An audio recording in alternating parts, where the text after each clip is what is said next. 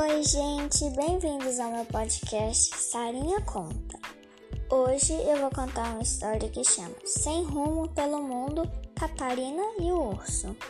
O urso preguiçoso andava sem rumo pelo mundo e Catarina ia atrás, às vezes para trás, outras vezes para frente, rodando e rolando, às vezes silenciosos, às vezes cantando, arrastando-se e brincando, às vezes em pé, outras agachadas, às vezes pela esquerda, outras pela direita, com as pernas dobradas, com as duas patas, com três patas,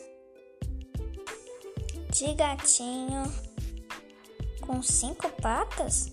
Não dá! Muito melhor, sem rumo pelo mundo andava o urso preguiçoso e Catarina ia atrás. Gente, essa foi a historinha de hoje. Espero que vocês tenham gostado. E até logo. Até a próxima historinha. Tchau!